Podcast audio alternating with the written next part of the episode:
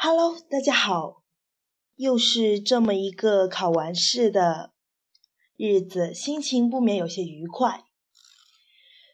嗯，偶然间呢，看见在网上有那么一篇令人激动的文章，叫做《不避免为其难争第一》。看完这篇文章啊，我其实思考了许久。这篇文章的作者是木心，他主要是写他三岁的女儿的一件事情。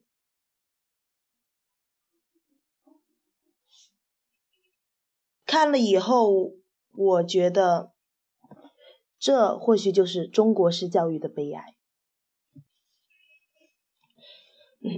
今天在这里呢，跟大家一起分享一下这篇文章，来平复一下我亲爱的心情。不避免为其难争第一，木心。我近期的头等大事是致力于打消我三岁半的女儿奋勇争第一的念头。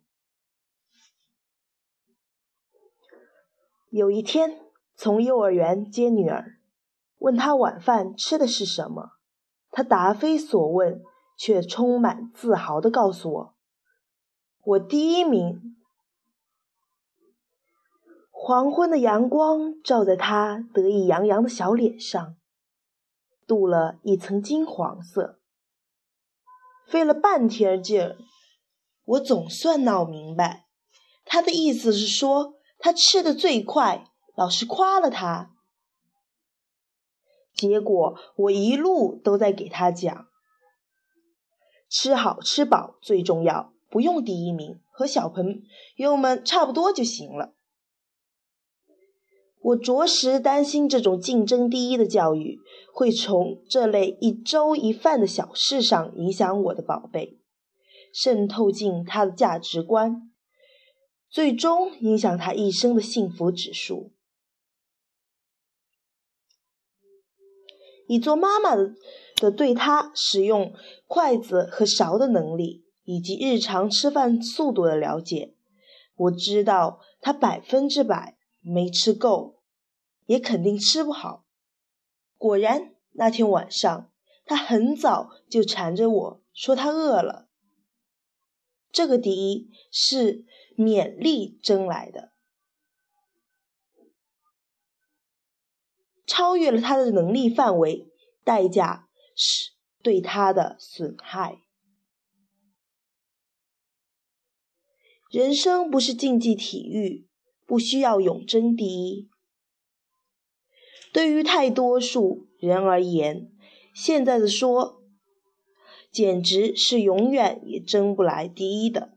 圈子稍稍拓大一点，就又有比你这儿强，比你那儿强的了，哗啦啦一数一大串，何谈第一呢？主流教育混进了进取心和争强好胜的概念。是的，有进取心的人生是一种积极的人生，但上进和争强好胜其实是有本质区别的。上进是纵向的，是个人的，线上的比较，每往前走一点，没有一点儿长进，都可以让人对自己满意，自我感觉良好，在汉语体系里永远含着些许的贬义。但细想一下，这有什么不好吗？难道非得自我觉得很糟才是美满的人生吗？我知道幸福是一种定义，就是对自己满意。这是一位很有阅历的大姐给出的，让人服气。争强好胜，要点儿在争胜上，这决定这决定了横向比较的方式，而人比人气死人，那可是颠扑不破的真理呀、啊。这种比较之下，永远都不会快乐的。你我跟谁谁差不多，凭什么他就如何，我就不能如何？抑郁、焦虑、不满、愤愤不平，乃至嫉妒、恨，这种负面情绪均根植于此。争强好胜，让人对自己的状态不满，而长期困于对自己的不满里，往往还导致对于别人的不满意。好像别人哄抢了他的机会，他的资源，由此充满被夺掠感，受虐意识强烈。这种情绪恶性蔓延，会不可遏制地迁怒于人，努力于发掘别人的差劲儿，别人的不足，直至觉得全世界都欠自己的。主流教育在这两个重要概念上的混淆，是很多不幸人生的开始。一个很智慧的忠告是，如果有一样东西，你踮踮脚尖就够到了，那就努力去吧。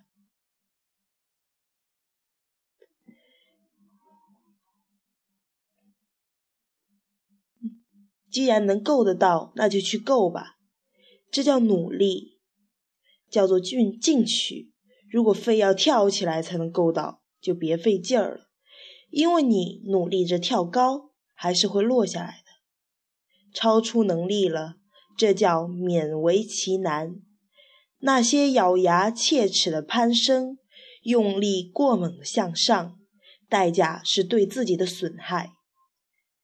像我可怜的为争第一而没吃饱的小女儿。这篇文章呢，选自《广州日报》。当然它也就是一道中考的阅读题吧，但是它却能反映出许多东西。现在的家长啊，经常在孩子面前都是别人家的孩子怎么好怎么好。今天考试呢，其实就谈到了关于别人家的孩子。有一幅很有趣的漫画，别人的家的孩子呢，从来不玩游戏，考试呢每每都是第一。别人的家的孩子啊，在你干的事情干得不好的前提下，别人的家的孩子们总会出现。家长嗯，他说哦，这是为了勉励孩子，给孩子找一个对象，让孩子有刺激感。但你何尝不想想孩子的压力？孩子说，为什么我永远都是比有个人一定要比我好，而且还是别人家的孩子？于是这之间的关系就互相的拉扯来拉扯去，看着令人有些费解吧。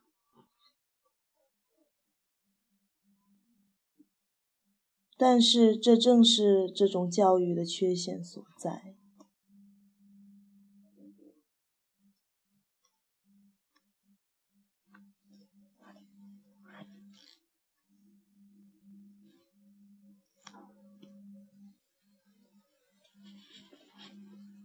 这是一个悲伤的故事，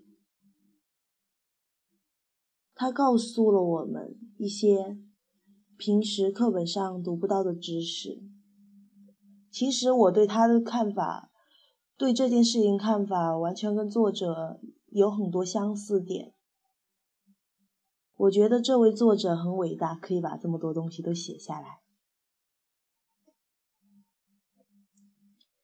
他那可爱的小女儿，他表面上写这篇文章是为了可怜他的女儿而写的，其实上他不但在可怜自己的女儿，而且他是要体现一种社会上存在的教育的问题。我是这么理解的。这篇文章就分享到此。感谢大家对本期节目的收听，希望大家继续收听，拜拜。